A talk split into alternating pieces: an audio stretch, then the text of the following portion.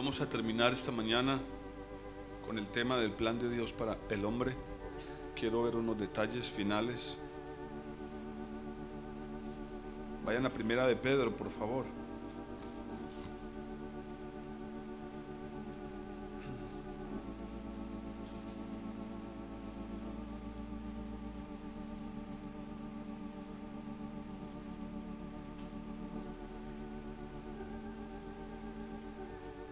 De Pedro, capítulo 4.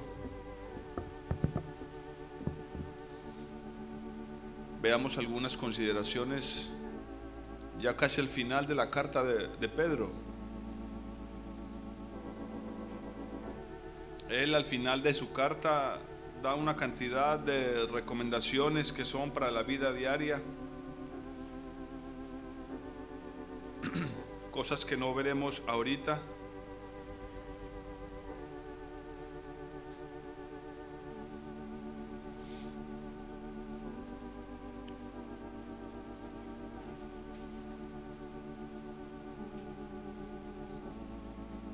Y él al terminar el capítulo 4 dice en el versículo 18,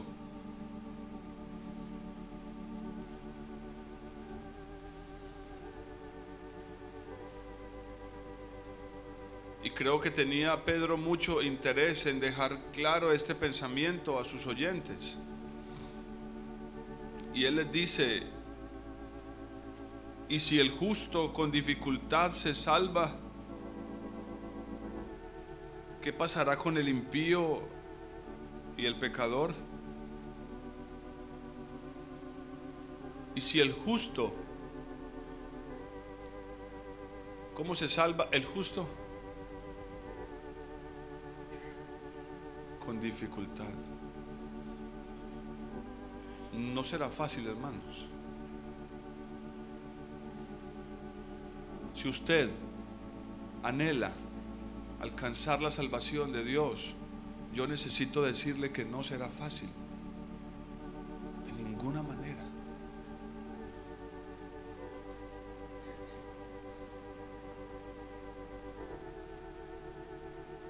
Es casi una es casi una sombra en lo natural. Las cosas fáciles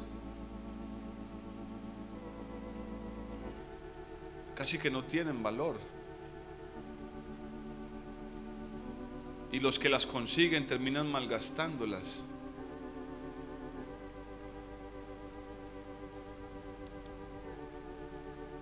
No, no lo digo para que se sorprendan pero sí necesitamos saberlo. El justo con dificultad se salva.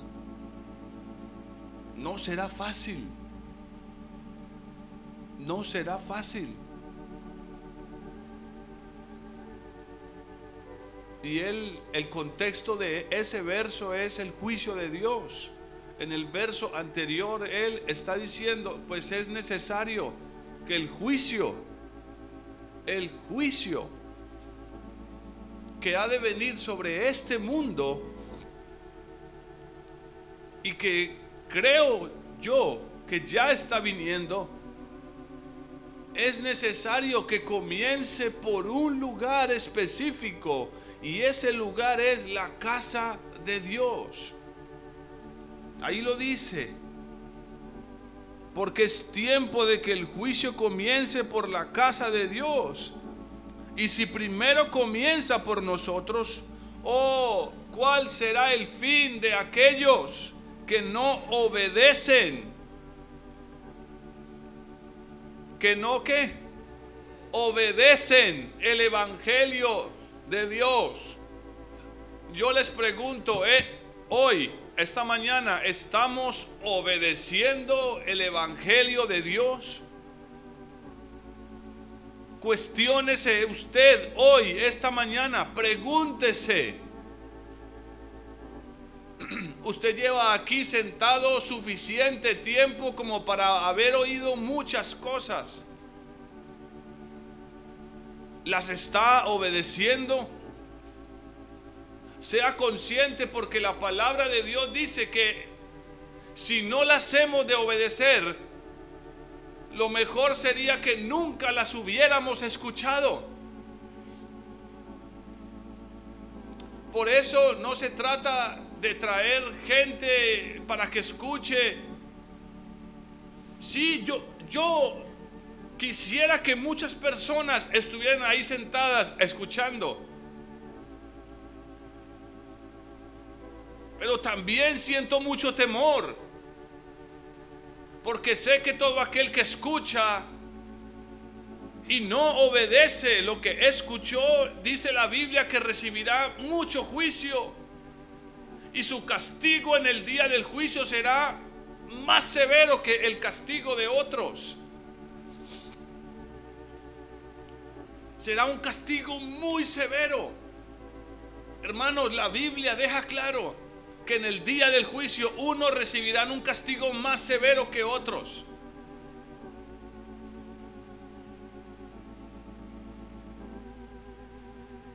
Ustedes y yo deberíamos anhelar que los que no conocen al Señor puedan acercarse a Él. Pero no se nos olvide que el único que puede atraer las almas al Padre es Jesucristo. Y el problema ahí, o más bien el detalle ahí, es si nosotros estamos andando en la voluntad de su Hijo como para saber cuándo hablar y cuándo callar.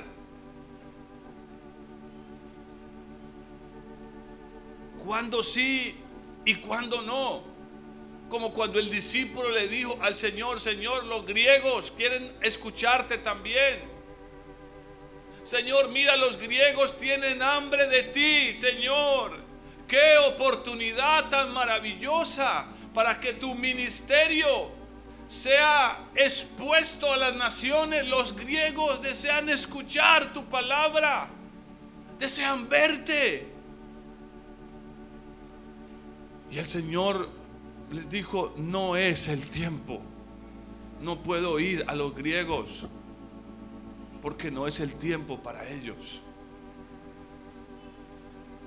No es el tiempo para ellos.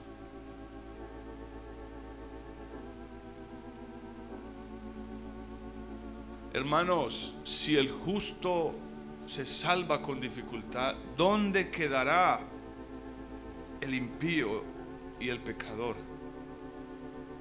¿Qué pasará con aquellos que no obedecen?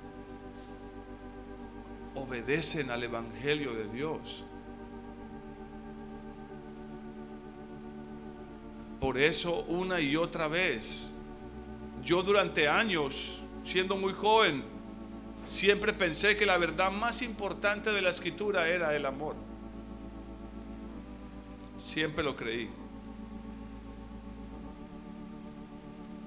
Pero con los años me di cuenta que la verdad más importante en la escritura es la obediencia.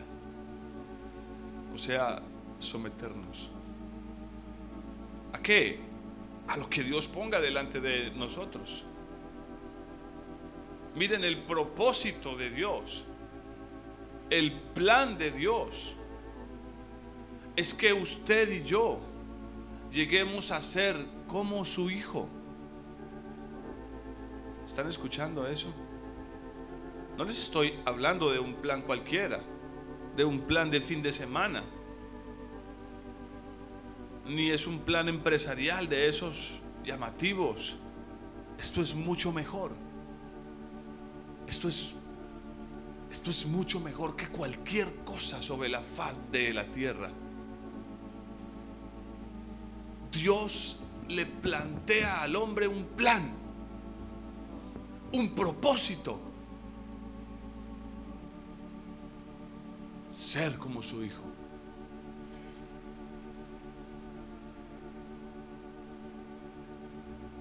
Y lo dice, no vayan ahí si es necesario, lo dice Efesios capítulo 4, versículo 13, hasta hasta que todos lleguemos a la unidad de la fe y del conocimiento del Hijo de Dios, al hombre perfecto, a la medida de la estatura de la plenitud de Cristo. Ese es el propósito de Dios. Hasta que todos nosotros lleguemos a una estatura espiritual donde la medida de esa estatura es Cristo Jesús, no es fulano, ni sutano, ni mengano.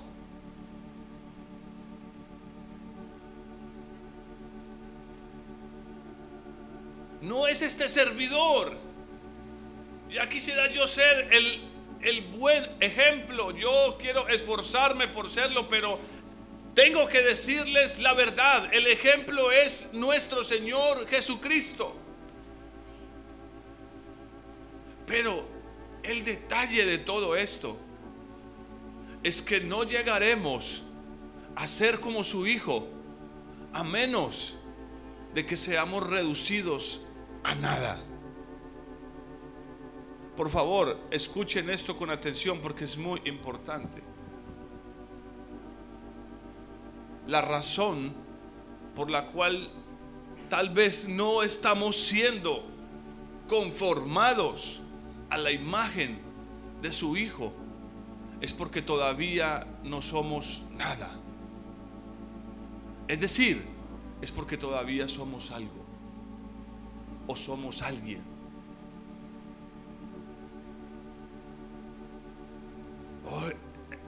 hermanos, el día que el Señor nos pregunte quién eres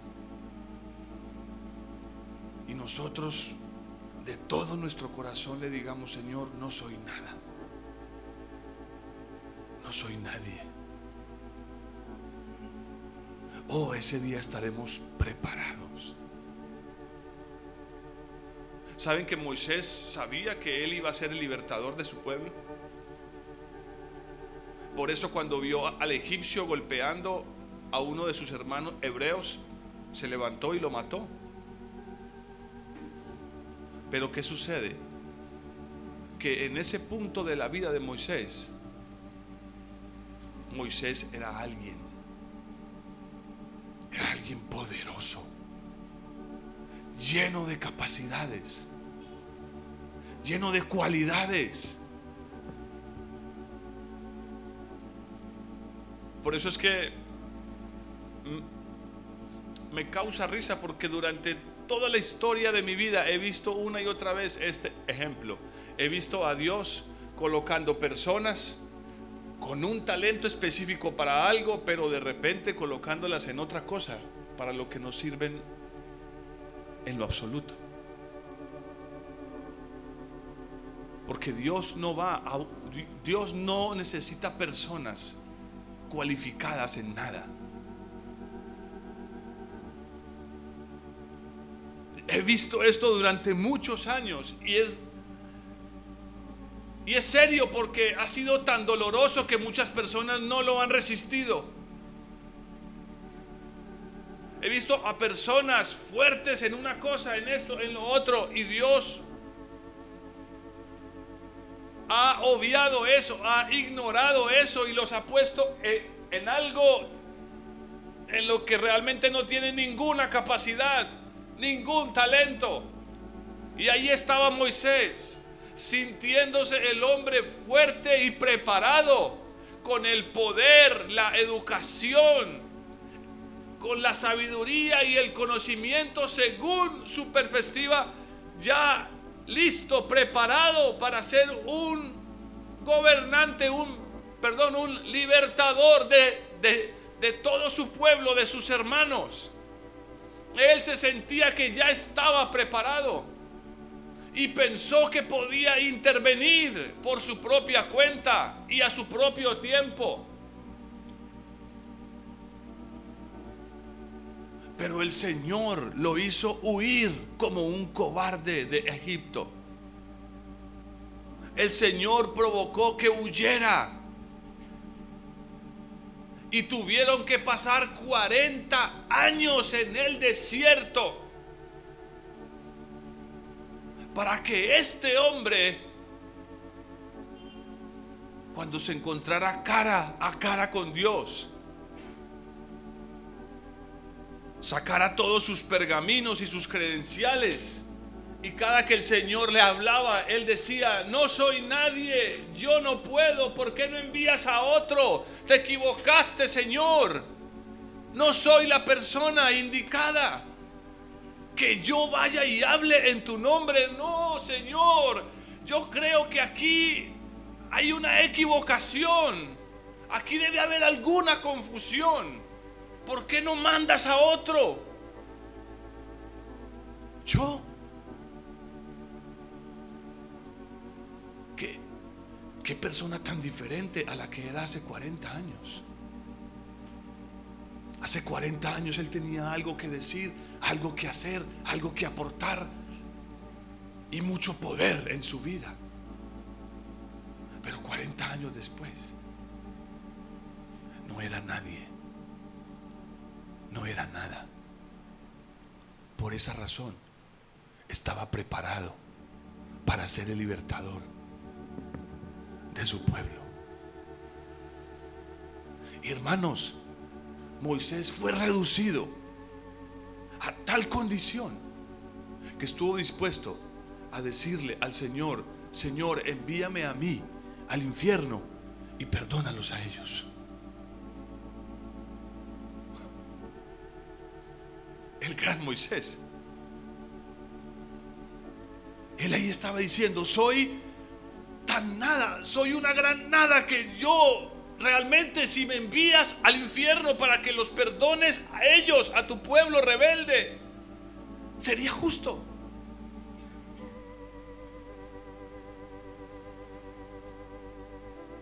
Ay, hermanos,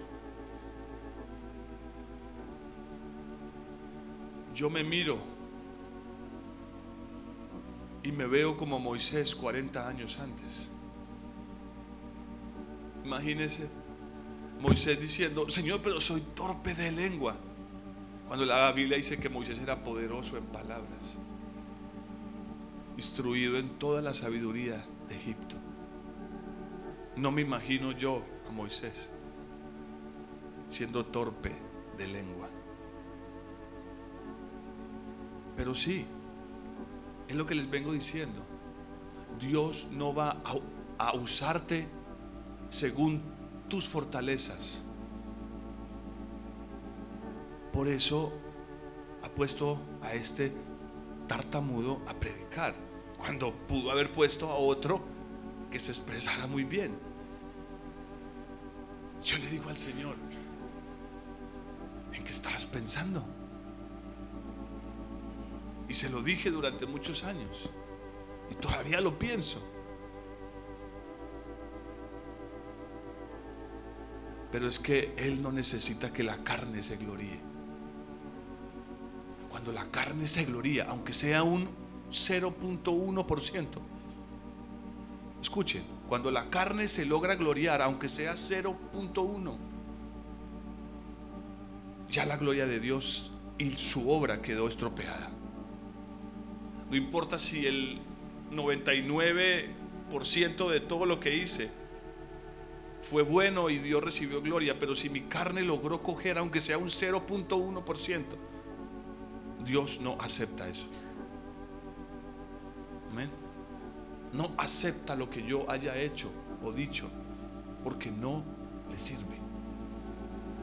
No le sirve. Jesús, el Hijo de Dios, vino a traer ese mensaje.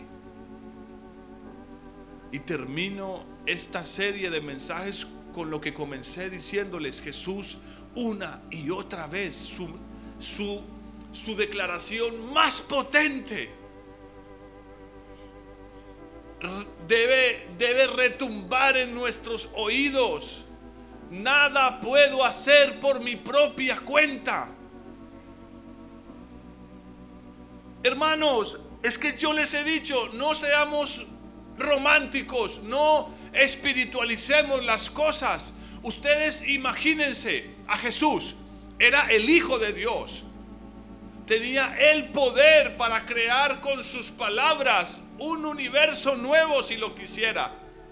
Pero oh, yo, yo, leo la Biblia y yo digo, ¿cómo es posible que durante 30 años el Hijo de Dios se sentara sábado tras sábado en las sinagogas, escuchando las barbaridades horrendas que los fariseos decían desde el púlpito? Viendo las obras desordenadas del pueblo de Dios de los líderes de la iglesia de Dios. Y ahí estaba Jesús, el Hijo de Dios, sábado tras sábado en la sinagoga, sentado, escuchando esas cosas y nunca, nunca abrió su boca. Nunca se levantó para decir, hey, eso está mal hecho. Venga, les digo cómo se hace. Yo sí sé la interpretación de ese pasaje.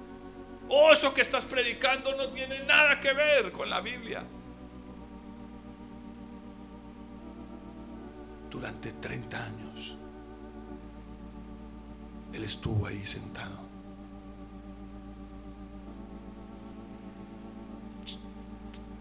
Se los dije, la Biblia deja claro que Juan Bautista, que era su primo, no sabía que él era el Mesías.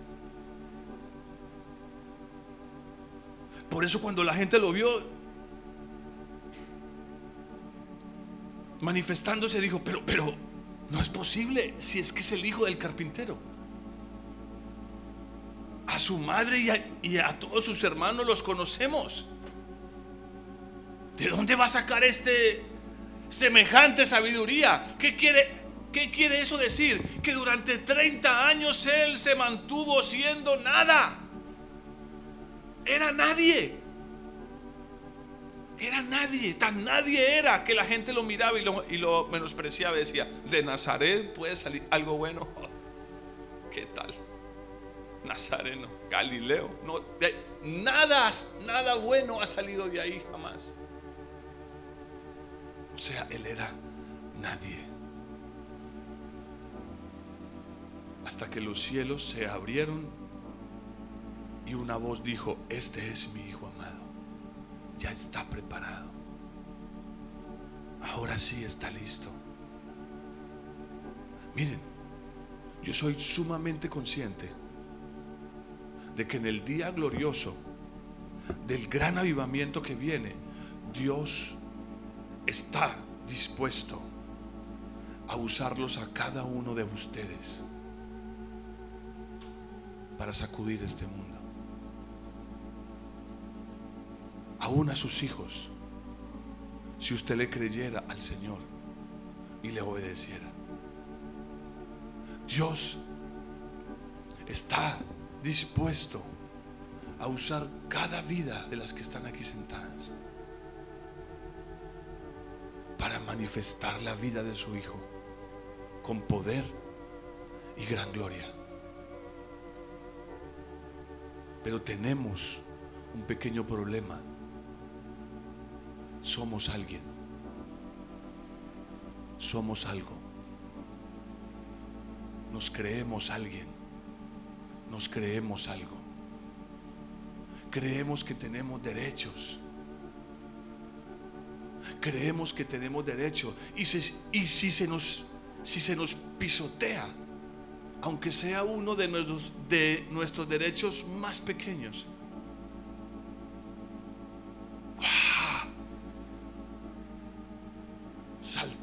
para reclamar nuestros derechos. Y usamos la Biblia y todo, exigiendo justicia por mis derechos. Saben que en esas sinagogas nadie sabía mejor la escritura que Jesús.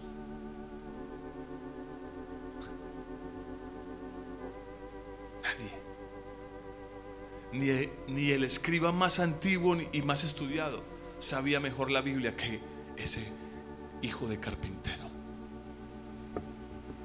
Pero en 30 años ni siquiera hizo un milagrito. Es más, al parecer, según el relato de los evangelios, durante el primer año de su ministerio no hizo ni un milagro, excepto el de las bodas de Caná. al parecer pasó casi un año sin hacer un solo milagro. Y su ministerio duró tres años y medio apenas.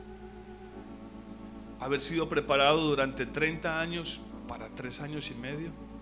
O Juan Bautista, haber sido preparado durante 30 años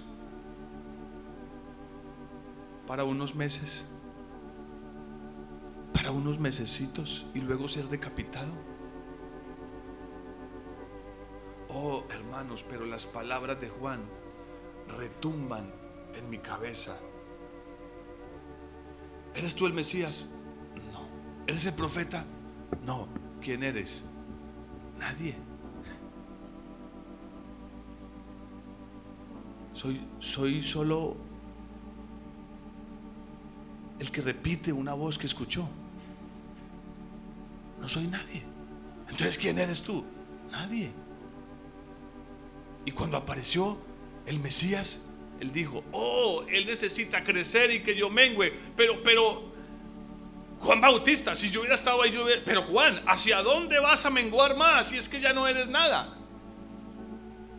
Oh, hermanos, ¿sí me están entendiendo esto? ¿Hacia dónde iba Juan a menguar todavía si es que ya no era nada? Por eso Pedro, al final de su carta, dice estas palabras en Primera de Pedro capítulo 5. Ustedes están ahí todavía, ¿cierto?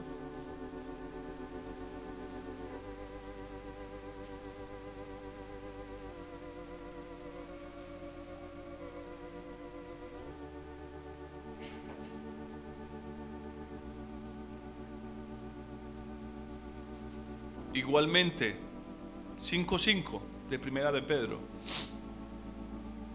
Igualmente, jóvenes, estad sujetos a los ancianos. Ojo, y no está hablando solo de jóvenes naturales, sino también de jóvenes espirituales.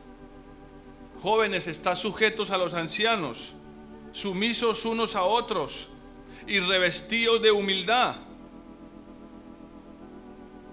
Revestidos de humildad, porque Dios resiste a los soberbios y le da gracia. ¿A quién? A los humildes. Humillaos pues bajo la poderosa mano de Dios para que Él, para que Él, está hablando, Él es el Señor. Dice, humíllense bajo la poderosa mano de Dios. ¿Saben cuál es el concepto? Suena poético, suena hermoso humillados bajo la poderosa mano de Dios. Oh, qué lindo suena. No, ¿saben qué es lo que está diciendo en el griego? Cuando dice poderosa, el concepto y es que es una mano pesada y que te está aplastando. Ese, ese, ese es el concepto. No es solo de poder, ah, qué lindo. Voy a ponerme bajo la mano poderosa de Dios para que Él, para que su poder fluya en mí. No está diciendo eso el griego aunque como fruto sí fluirá el poder de personas como estas. Está diciendo es que esa mano está aplastándonos. Y que esa mano, yo, ahí debajo, perdón, esa carne intenta levantarse, pero ahí está su mano poderosa.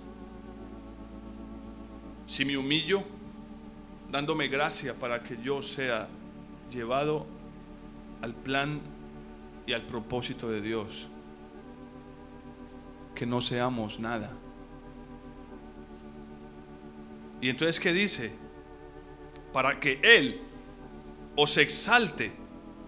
Ah, hermanos, tiene un lapicero ahí, raye esa frase. A su debido tiempo. A su debido tiempo. Oh, qué declaración tan poderosa a su debido tiempo. Hay un tiempo. Hay un tiempo para usted, hay un tiempo para mí. El problema es que usted no conoce su tiempo, yo no conozco el mío. No importa cuánta sabiduría tengamos. Imagínense, Moisés tuvo que esperar 40 años. 40 años. Anduvo errante por ese desierto 40 años. Pastoreando las ovejas de su suegro. Y después de 40 años, la liquidación que su suegro le dio fue un burro. Y no lo estaba usando él. Iba montándolo su esposa. Un burro. La liquidación de 40 años. Qué injusticia. Ese Jetro es injusto. Gracias a Dios me voy de su casa. Pero cuando Moisés estaba en el desierto ya con el pueblo, su suegro vino a visitarlo. Oh, hermanos, esto es tan precioso. Y resulta que su suegro traía unos consejos para él. Y el gran Moisés se sentó y los escuchó.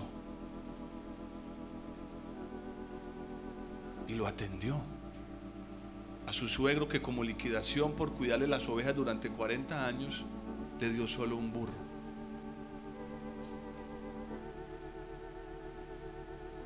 Con razón Dios escogió a Moisés. Es que no era nada.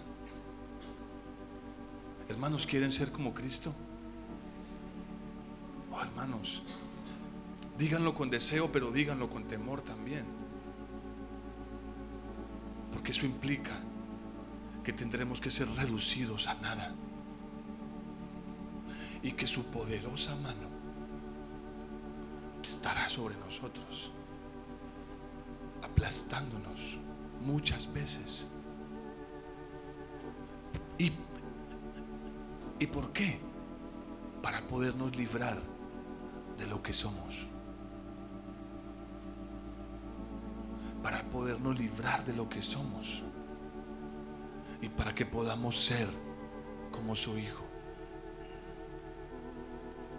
Entonces Él os exaltará a cada uno de ustedes a su debido tiempo.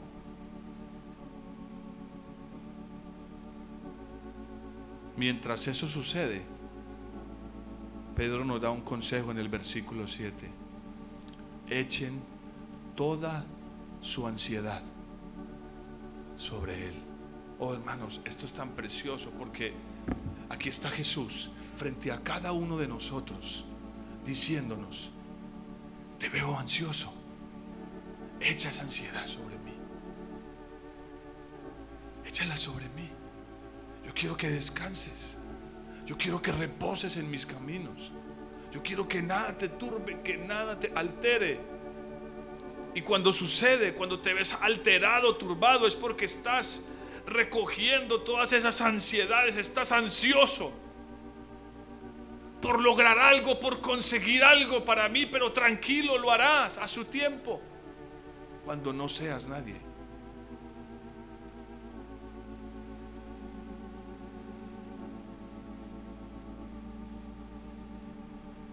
Hermanos, nadie vaya a desbalancear esto, por favor.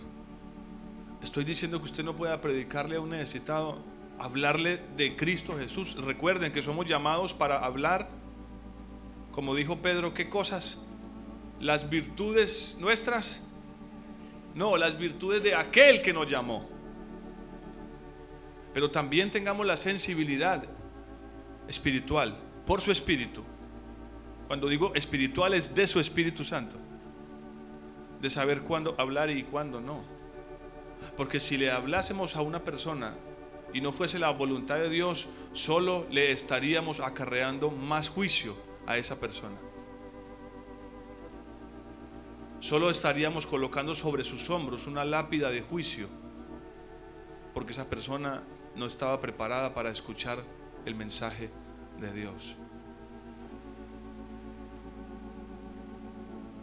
Y si por alguna razón tiene dudas con lo que le estoy diciendo, acérquese luego a mí en lo íntimo y pregúnteme y con mucho gusto se la puedo resolver. No tengo tiempo aquí para mostrar los pasajes ni para explicarle esto. Pero se trata es de lo que la escritura dice en Romanos 8. Los hijos de Dios son guiados, son guiados por el Espíritu de Dios. no por la carne ni la compasión. No, es que yo lo hice porque sentí compasión. Sí, a veces la compasión viene de Dios, pero a veces no. ¿Sabían eso? A veces no. Como la mujer sirofenicia. Sana a mi hija. ¿Ustedes no creen que Jesús sintió compasión? Claro, pero él le dijo, no puedo sanarla. No puedo. No puedo quitarle el pan a los hijos y dárselo a los perros. No puedo, aunque tengo compasión. No puedo. Oh, pero esa mujer toma una actitud. Es que cuando alguien se hace nada, los cielos se abren. Esa mujer dice, sí Señor, yo no soy ni siquiera digno de estar adentro de la casa con tus hijos. Soy como un perro que come de las migajas que caen de su amo. Entonces, si abrieron los cielos y ni siquiera el Señor tuvo que decir, tráeme a tu hija, yo veo, la voy a tocar. Ah, no. Los cielos se, dice que se abrieron y su hija fue sana. Jesús no tuvo que hacer nada. Él sintió compasión pero no hizo nada por ella porque no era la voluntad del Padre. Pero cuando esa mujer se puso en el centro preciso, en el lugar preciso, y reconoció que no era nada, que no era nadie. Ninguno aquí se ha comparado con un perro, ¿o sí? No menos de que sea un perro de 5 millones de pesos. Hay perros costosos. No, ni aún así, ¿cierto? Ni aún así voy a comprarme con un perro porque, aunque sea muy costoso, eso es decir que soy un animal y soy nada. Claro, lastimosamente hoy muchos animales viven mejor que muchas personas. Creo que también eso es algo que no, no es correcto. No estoy diciendo que usted no pueda tener una mascota. Eh, amén. Amén. No vamos a llevar esto a los extremos del legalismo, porque no es el camino de Dios. Dios nos dio la creación para que la disfrutáramos. Y si usted se siente alegre con su mascota, téngala en su casa y cuídela, porque la Biblia dice que el justo cuida a sus bestias, a sus animales. Amén. Amén. Pero lo que está, lo que trato de decirles es lo que sucede cuando nosotros asumimos la posición que nos corresponde. Entonces se manifiesta la gloria de Dios. Hermanos, es el momento, es el tiempo para que Dios manifieste su gloria a través de sus hijos.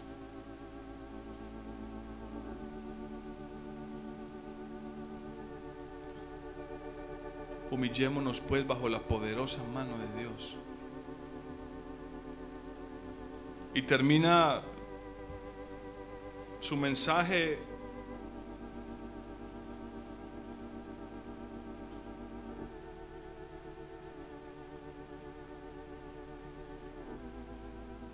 Vamos a leer a partir del versículo 8, tenemos todavía unos minutos. ¿Estamos ahí? Estoy en primera de Pedro 5.8 todavía. Sed sobrios y velad, porque vuestro adversario, el diablo, anda como león rugiente, buscando a quien devorar. Ya sabe a quién devora él, ¿no? Ya saben a quién devora él. Hermanos, la comida favorita de Satanás es la, es la incredulidad mezclada con rebeldía y mucho orgullo. Ese es su plato favorito. Versículo 9. Resistirlo firmes en la fe. No dice repréndelo, sino resístelo. ¿Cómo? Firmes en la fe, sabiendo que los mismos padecimientos, oh, este es el punto, sabiendo que los mismos padecimientos se van cumpliendo en vuestros hermanos en todo el mundo. Pero cuando el padecimiento viene, yo me siento como que soy el único y me pongo en un rincón por allá con la actitud de, oh, nadie me entiende.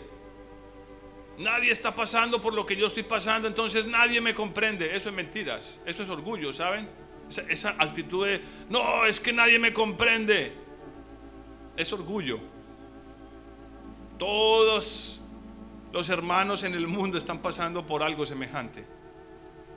Y tengo la, ten, la certeza de que por lo que estás pasando ya, ya alguien pasó. Amén. Y en muchos casos, de los mejores, esa persona creyó en el Señor. Y sucedió lo que dice en el versículo 10. Pero el Dios de toda gracia que nos llamó a su gloria eterna en Jesucristo. Después, ¿están leyendo despacio o, no? Pero el Dios que nos llamó a qué? Es su propósito, nos llamó a su gloria qué? Hermanos, Dios tiene para usted una gloria eterna. ¿Sabe que esa palabra gloria es difícil de explicar en el español? Porque tiene tantas implicaciones relacionadas con el carácter de Dios que cuesta que la sola palabra gloria de seis letras exprese lo que significa. Es, es imposible. Porque está hablando de todo lo que es, es Dios y Él es infinito. Es decir, Dios te está ofreciendo todo lo que Él es eternamente. Oh hermanos, ojalá algún día podamos llegar a comprender esa verdad tan preciosa. Que nos llamó a su gloria eterna en Jesucristo. Después, después, o sea, esa gloria viene después de algo. Amén, ¿están aquí? ¿Después de qué? De que hayáis padecido un poco de tiempo, lo que les decía el jueves, la necesidad de ir en cautiverio, de ser vaciado de vasija en vasija. Esa es la poderosa mano de Dios sobre nosotros. ¿Y por qué en todo ese proceso mencionó a Satanás? Porque como les dije el jueves, el Señor usa algunas veces a Satanás para afligirnos, pero no se le ocurra no se atreva a poner sus ojos en Satanás. Resístalo firme en la fe, confiando en el Señor. Amén. Es la mano de Dios. Es la mano de Dios. Después de que hayáis padecido un poco de tiempo, el mismo Dios os perfeccione. Sigan leyendo ahí. El mismo Dios os perfeccione, os afirme, fortalezca y establezca. Hermanos, este es el plan de Dios para cada uno de nosotros. Sí, van a haber padecimientos, pero ¿tienen como propósito destruirnos? No. ¿Tienen como propósito hacernos la vida imposible? No. Porque recuerden que cuando dice humillaos pues bajo la poderosa mano de Dios, dice en ese mismo contexto que Dios le da gracia a, los que soportan eso. Oh, hermanos, ya tendremos tiempo para ampliar un poquito más lo que significa la gracia de Dios. Ah, eso es. Voy a usar otra palabra para traducir esa palabra gracia, riqueza. Y es totalmente válido que yo en ciertos pasajes de la escritura pueda usar la palabra gracia para indicar que está hablando de una riqueza la riqueza de Dios. Empezando por cosas como estas, de las que conversaba con, un, con, alguien esta semana. Empezando por la paz. Oh, hermanos, ¿cuántas personas saben que si me preguntaran qué es lo opuesto de estar estresado, yo les diría que es la paz? Es paz. Es, es la paz de Dios que dice la Biblia sobrepasa ¿qué? Todo entendimiento. Normalmente nos, nos, nos estresamos por causa de nuestros pensamientos. No es por el, no es por el esfuerzo físico ni por la carga, no, no, no. El estrés viene es a causa de los pensamientos. Y la Biblia dice que la paz de Dios, la paz de Dios sobrepasa todo entendimiento. Oh, hermanos, no es eso riqueza, eso es gracia. Recibir esa paz de Dios es gracia. Eso es gracia. Es parte de la riqueza de Dios. ¿Cuánto necesitan ese tipo de paz que sobrepasa todo entendimiento? Ah, sí, pero no te va a llegar por correo. Necesitas acercarte a su presencia y derramarte ahí como nada. Llegar a sus pies para confesar que no soy nada. Oh, como dice ese canto que estábamos cantando, lo canté a propósito. Ese himno. Oh, que ojalá llegara el día que pudiéramos decir mi orgullo me, me avergüenza, Señor. Nada soy. Nada soy, Señor. Póngase de pie, hermanos.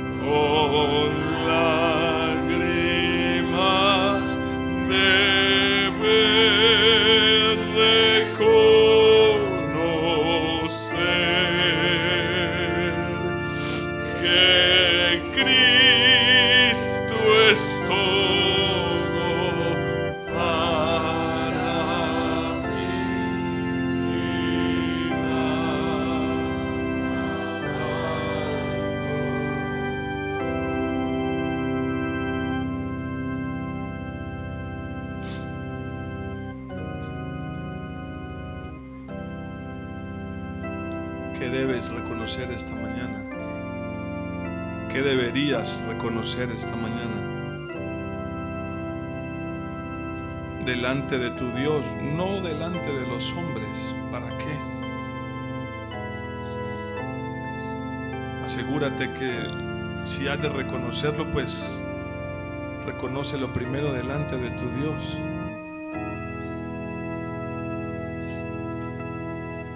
Tal vez necesitas hacer el mundo a un lado, estar dispuesto a perderlo todo.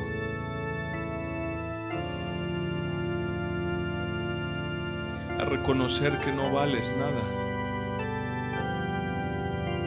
que tu vida no vale nada excepto por la semilla que fue plantada en tu corazón. Oh, qué difícil es ese paso, pero qué gloria tan grande habrá para aquellos que lo den. Es un paso tan difícil, es el más difícil de todos los pasos que hemos de dar.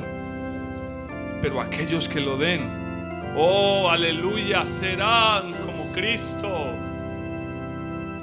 Oh, cuántos anhelan eso para sus vidas, para sus hijos. Medítalo esta mañana. Colócalo en la balanza. Coloca en un extremo de la balanza el plan de Dios, el propósito de Dios. Y en el otro extremo tus anhelos, tus ambiciones. Tus propios planes y tu propio propósito y considera seriamente delante de Dios esta mañana qué pesa más, es más valioso, por cuál de las dos cosas estarás dispuesto a gastar tu vida.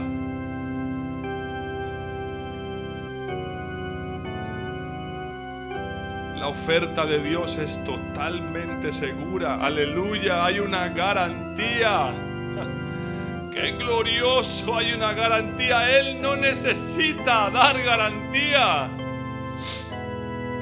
Él es Dios. Él no miente, pero aún así nos ha dado una garantía. Envió a su Hijo a la cruz. Y cuando su Hijo resucitó y ascendió, envió su Espíritu. Y hoy está disponible para usted.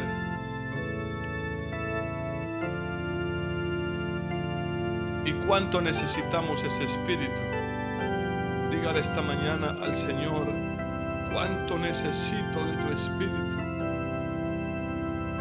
Cuánto necesito de tu espíritu, Señor. Oh, mi Señor. Aleluya.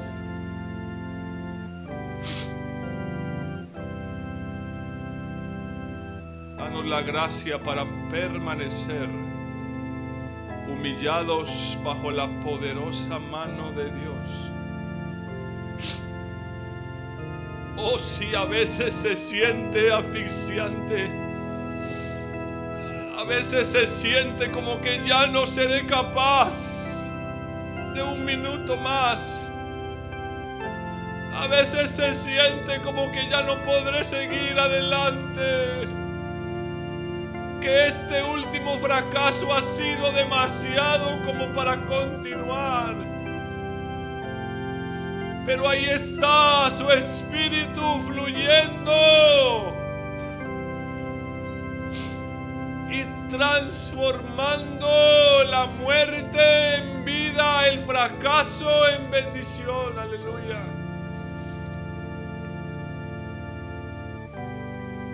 Oh, mi Señor.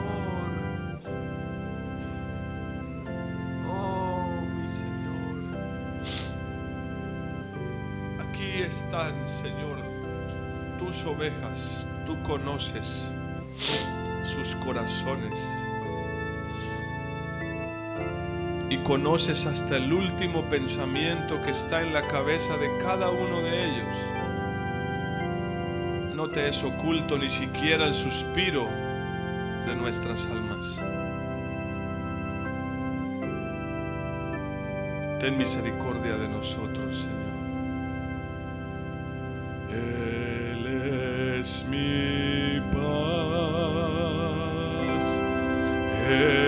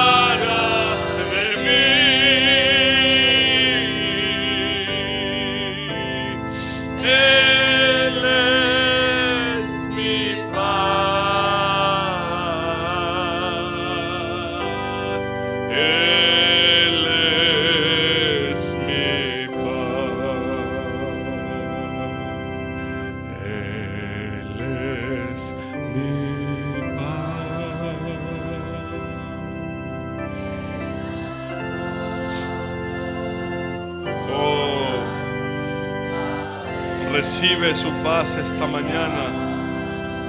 Recibe esa paz. Recíbela en tu corazón, en tu ser interior esta mañana. Aleluya. Cántalo con convicción. Él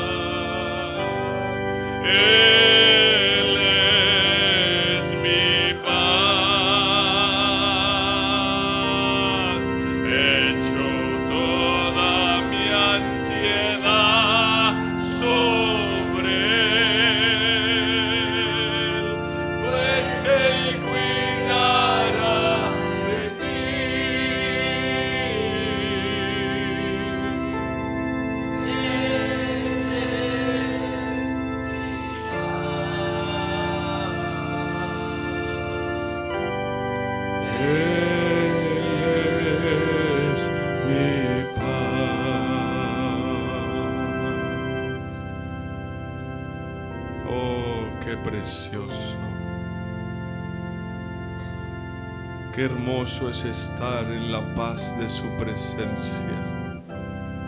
Todo se disipa. Cuando Él se levanta, la tormenta cesa, los mares se detienen, las olas se detienen.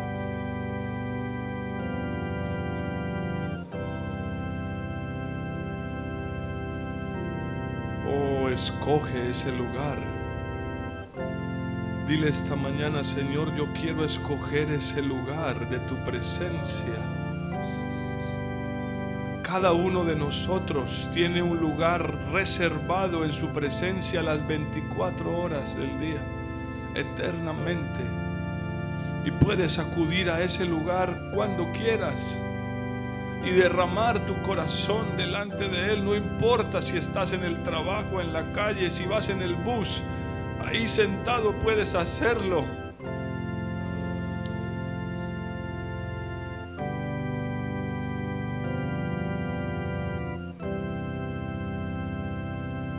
Bendito sea Señor.